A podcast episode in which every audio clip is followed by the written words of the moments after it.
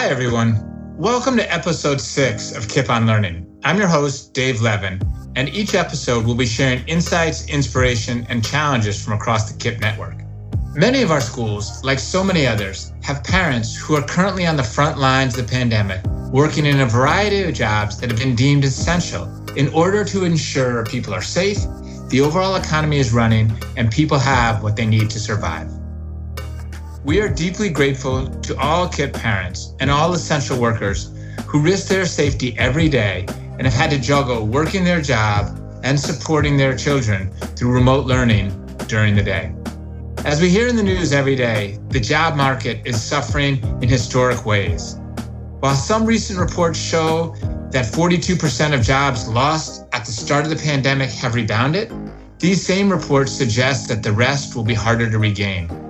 Unemployment is still at 10%, with millions of families unable to return to work due to lack of childcare and unsafe working conditions.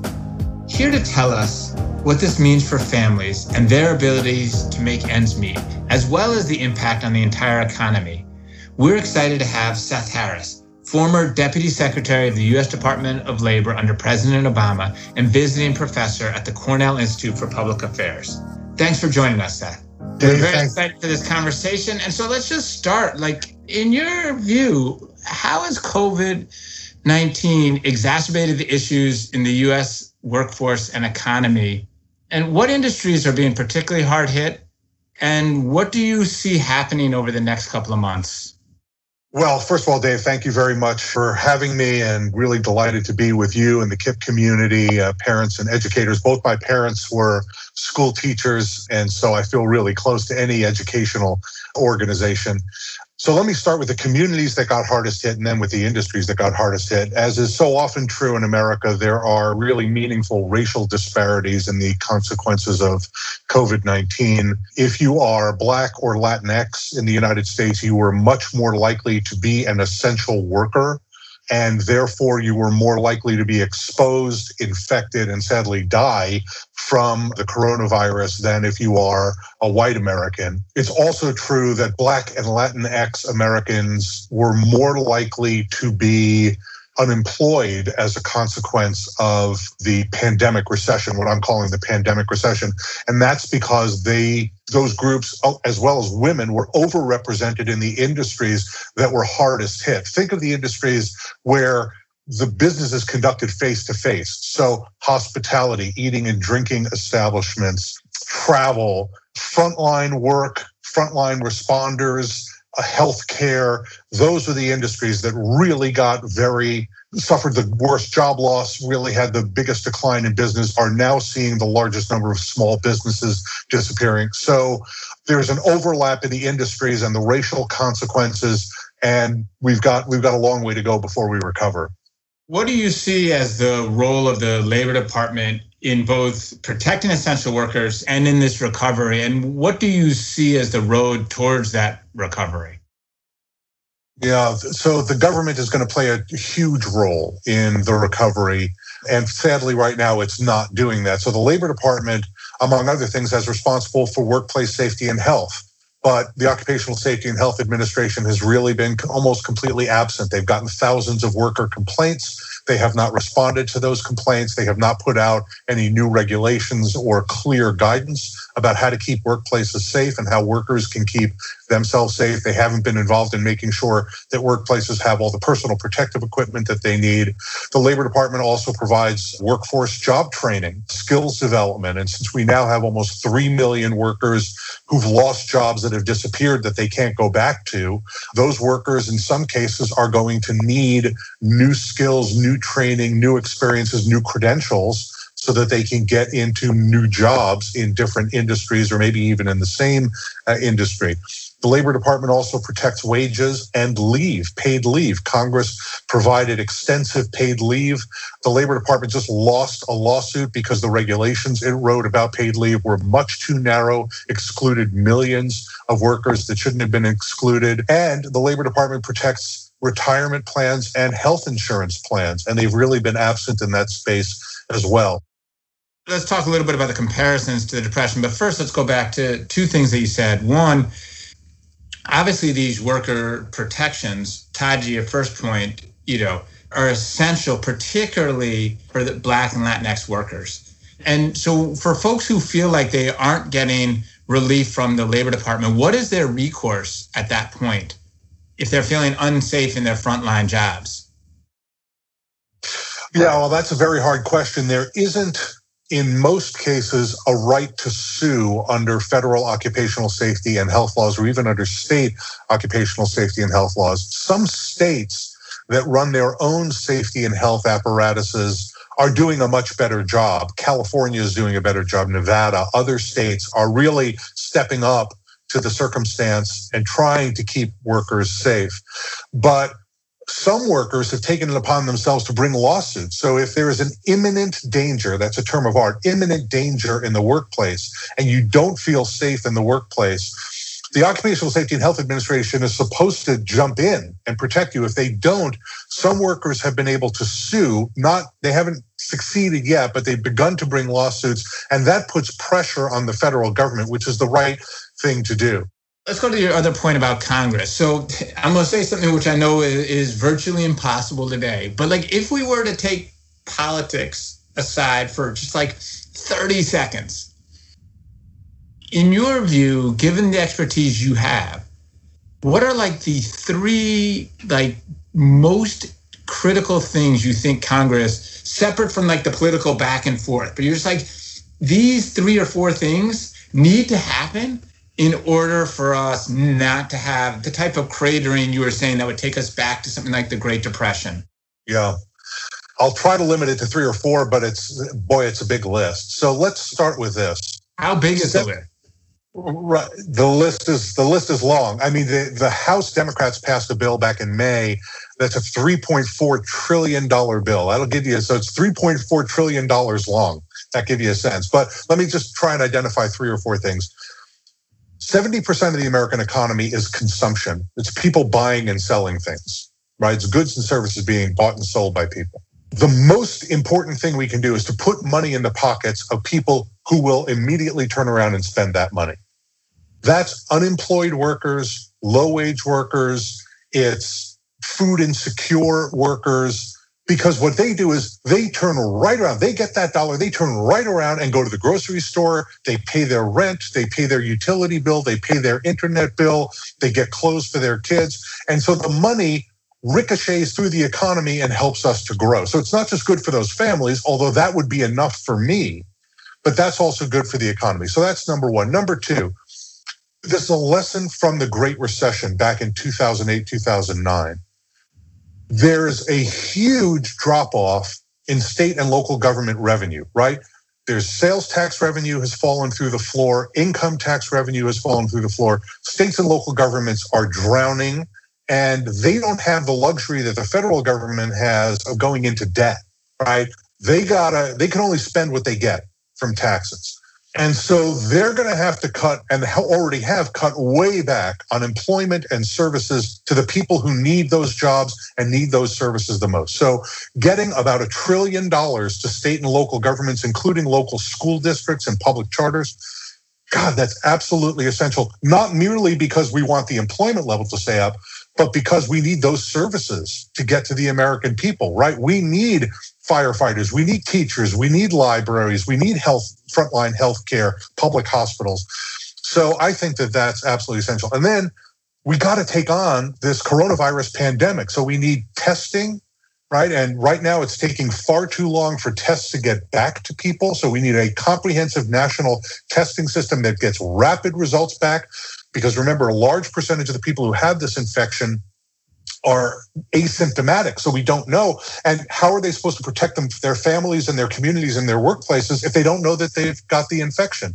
So we need to get rapid testing and we need contact tracing. So if I find out I have it, everybody I've interacted with in the last couple of weeks needs to know it so they can get tested and they can find out if they're safe. You know, we're with you on the huge amount. I mean, we're seeing that firsthand with our families. And I, do want to talk about childcare and, you know, mm it's interesting because we're hearing, you know, right now we're in the process, like we're right in the middle of reopening. We have states, you know, we have, as you know, 255 schools this year across the country. we're in 20 states, the District of Columbia, everyone has different regulations. But some of our states are opening now, this week, next week. And we're hearing from families, and it's a mix. Some folks are obviously not comfortable returning to school. And some parents are saying, look, we can't go back to work if we don't go to school. So there's a, your point about the interconnection of all these things we are experiencing firsthand. Just the three things you mentioned getting money into people's pockets, I'm assuming that's the $600 that we had been experiencing over the first set of months. You said the second part was about a trillion dollars to local governments, state and local governments. And then the third part was really a national testing infrastructure. What would be the cost of just those three in your estimation? So I haven't done the math. Uh, you know, the cost of the extended unemployment benefits, that $600 supplemental payment, depends upon how many people are unemployed. We've got about 30 million people right now who are collecting unemployment benefits. So it's about 18, if all of those people are getting these extended benefits, it's about $18 billion a week, right, in order to pay that $600. So just extend that out. We're going to need that money to extend into January or February. So you'd have to do the math on 10 or 12 weeks at least. So it's in the couple of hundred billion dollar category, a trillion to state and local governments. The, the testing and tracing is probably a couple of hundred billion dollars as well, particularly to support the public health infrastructure in the states. But as I said, it's not just the money for the unemployment benefits, it's also food stamps or what's now called SNAP. It's support for food banks it's support for farmers to provide their farmers are dumping their products and destroying them because they have no market for them. So setting up an infrastructure to get those fresh foods into food banks and for distribution is another way that we can help to solve this problem and support family farms and others. I think that that's about half, maybe roughly about half the cost but there's lots and lots and lots of other stuff. So, for example, I didn't mention support for small businesses, but that's critical. If we're going to keep the American people employed, right? And we're going to keep these jobs going. We need more money going to small businesses. And let me say again, there was a huge racial disparity in the distribution of funds from the so-called Paycheck Protection Program, which was the Small Business Forgivable Loan Program. It, the money overwhelmingly went to businesses that had existing, very close relationships with a traditional bank so those tended to be whiter businesses and bigger businesses, not the small mom and pops that are so critical to the success of the Black and Latinx communities. So a lot of those businesses are just disappearing because they didn't get any money because they didn't have relationships with a bank, or frankly, banks didn't give them the money that they needed. I think you'd have lots of people agreeing with you on that. I mean, I think you talked about the comparison to the Great Depression. You know, I guess do you think we're seeing histories you know are we on that path do you feel that if these what you just described some of those measures if congress doesn't act do you foresee you know that type of suffering ahead for us some folks would already say we are there what is your read on all of that right so we're not going to get to 25% unemployment we peaked out at depending upon how you count it, 17 or 18 or 19% unemployment. So we're not going to get quite to that level. And unemployment has come down some, although right now unemployment is 10.5%, which is higher than the highest level we reached during the Great Recession in 2008, 2009, 2010. So it's still very high. But think about the enduring images of the Great Depression, right? Bread lines, soup lines, people selling apples for a nickel on the corner that exists now. Right.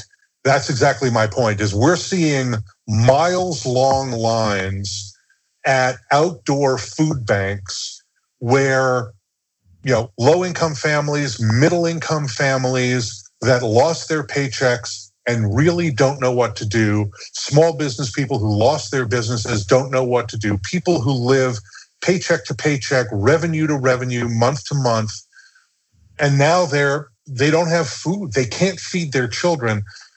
To me, that's the measure. What's happening with poverty? What's happening with hunger? What's happening with despair, fear? I think that on those metrics, we're there right now. To me, fear is the leading economic indicator in the United States right now. People are afraid in large measure to leave their homes and do business with one another because they don't want to get a coronavirus that could kill them or kill grandma and grandpa or make their kids sick and they get some horrible inflammatory illness. There's fear throughout the economy, and that's because it's a scary time. The Federal Reserve did a study that said if you earn less than $40,000 a year, there was a 40% chance that you lost your job during this recession. That is an unfa- that is well above what we saw during the Great Depression. That is an unfathomable level of job loss and economic destruction in those communities. So we really need to change direction. We desperately need to change direction because I think it's here for too many Americans.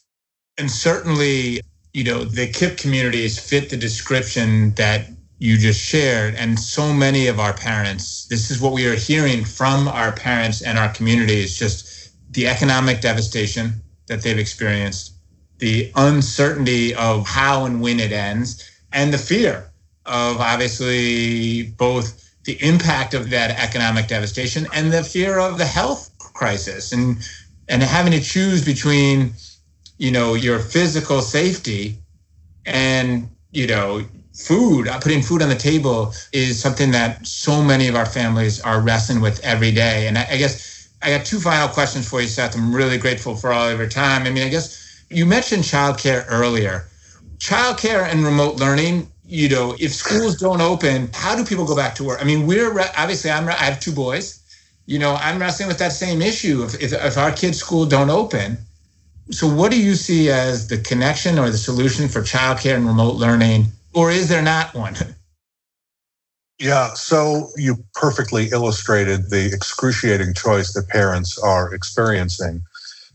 You know, millions and millions and millions of parents. You know, we have 30, we have 30 million families that have a child under the age of 18, most of them school age in the United States. So millions and millions and millions of parents unexpectedly and involuntarily became teachers' assistants over the course of the last five months. And they're, they didn't train for it, they didn't expect it, and they have other jobs. Most of them, almost all of them, have other jobs. So they're stuck in this very difficult situation where they don't want to put their kid in an unsafe environment.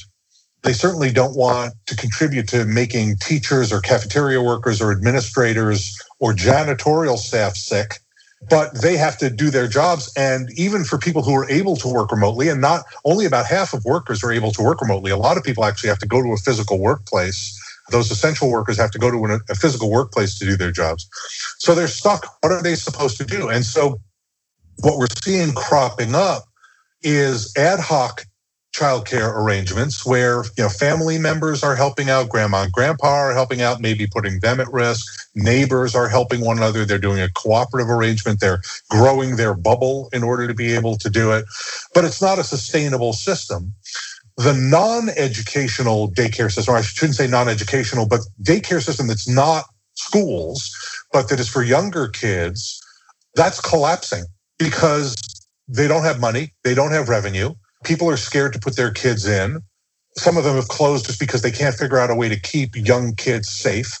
And we don't have an infrastructure, you know, that really the daycare system isn't available to a large percentage of low wage families, certainly families that are on public assistance. They, they simply can't afford it. They don't have a mechanism for getting it. It's just too way too expensive for them. So this is again, this is a national problem that the national government has to take on. We need to pump a very sizable amount of money into the childcare system and stand it up help them figure out how to get safe. We need to do the same thing with schools. You know, it's not, we've been presented with this either or choice, and that is stay closed or open. Seth Harris, thank you so much for sharing so much wisdom with us. We would, you know, we were always looking for great teachers. You said, you know, that might be in your skill set. So if you're ever looking, please let us know. And please know you have an open invitation.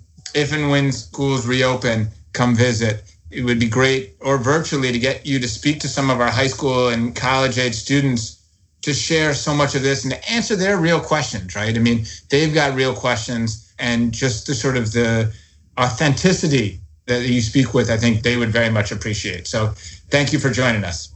Thanks a lot dave. Uh, thanks for having me and i'm in. Just send the invitation. I'll be there We also today wanted to hear directly from an essential worker because such a large percentage of KIPP parents make up the one third of U.S. citizens who have been deemed essential and are currently working outside their homes. As we know, these essential workers have had the highest exposure to the pandemic. We are so fortunate to have Wanda Neal here with us today. She's the parent of four KIPPsters in New York City, including one KIPP alum, and works as a registrar in an emergency room in a New York hospital. Wanda, thank you so much for joining us and being willing to share your story over the past six months. So, talk to us a little bit as a parent. How has it been managing all of this? Your work life, your kids, your own life, just everything over the past six months. How has it been for you? So, it's been a challenging time working in an emergency room being a mother of four children, all in different grades. One just graduated from college and really hasn't been able to start his career because of this pandemic. It's been difficult for him to get a head start.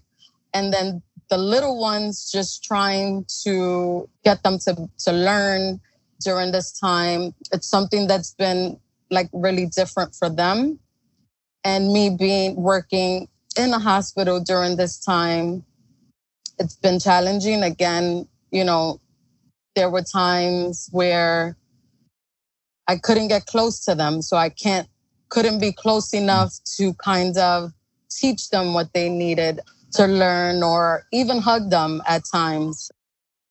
Thank you ms neal so much for just being willing to share it's heartbreaking to hear. I can I can only imagine coming through the door and not being able to hug your child.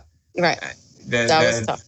That, that I can only imagine that challenge. How have you personally been able to see that this through? And do you feel differently? I mean, you're still going to work every day. I mean, so do you feel differently today than you did six months ago? Is every day still as stressful? How is it today? I mean, I know things are better in New York City as a whole. How is it today? Well, I was, I don't want to say fortunate, but I feel that I am because I'm here and I'm speaking with you guys. I got sick with the virus and it was the most scariest time of my mm-hmm. life. And it's like you watch it happen. It's kind of like I was watching it from the outside of me, just watching it happen not knowing what was going to happen next. Living in the Bronx, there's not a lot of ways to social distance in my apartment. So everyone is here. You're wondering who's going to be sick next, if they're going to make it. The little ones were fortunate enough that they were not sick. And if they were, like, we, they didn't show any symptoms. But now I think I'm in a better place, I would say. I have anxiety still, but not as much as I did in the beginning. Because again, we kind of went through the whole thing. You're left with a little bit of a stigma because you don't know whether you should tell people that you had it because you don't know how they're going to react are they going to treat you different? Are they going to treat your kids different? Are they not going to want to be around you because they think that you're still sick and you're going to make them sick? So there's a lot that kind of goes into it. I have a little less anxiety going to work now. They do say that there's going to be a second wave of it. I hope that there isn't. I don't know how that will affect me. And I'm sure the closer it gets to the time that they say, my anxiety may build a little bit more just because there's no firm answer of okay you got it. You're okay now. You won't get it again. No one's been kind of able to say that. So in that sense i feel like a little bit less anxious and in a better place than i was when it first started. Again thank you for just being willing to, to share all this with us first and foremost, I'm glad you're you're well. Thank you. Family Thank is you. well. I'm glad I'm glad everybody is on the other side of the, the virus. You know, and just I think hearing from directly from parents, I think helps helps reduce that stigma. Helps people mm-hmm. understand that this is our community.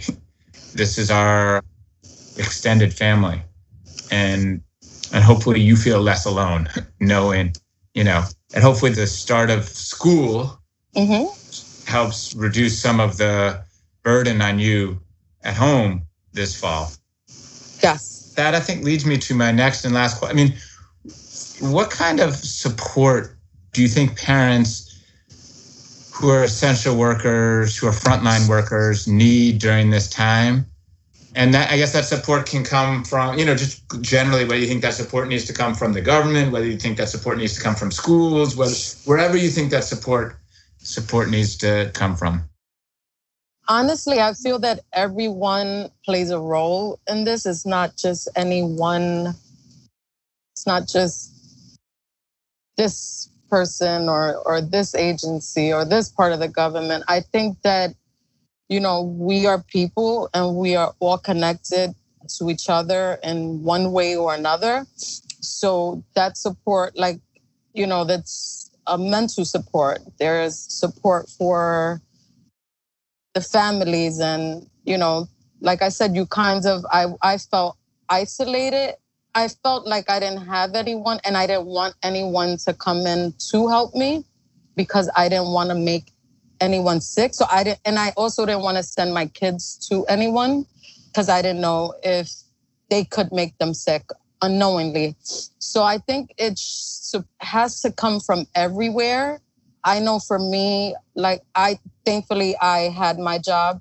I never lost it. But if it was comforting to know like KIPP and not because I'm talking to you, I'm gonna say this, but the teachers were great, the social workers were great in reaching out to me, so many of them, and just offering, you know, what did I need? Did I need anything? You know, they brought me, Ms. Boffman brought me food one day. I didn't really need it, but it felt good because for that time I didn't have to go out to the store and do all these things. But all those kinds of things, like it does not, it's not just one person. It's the schools, it's, it's the government, it's the healthcare system, just everyone in general. For me personally, there's like a lot of anxiety and just thinking of it and thinking of having to go through it again.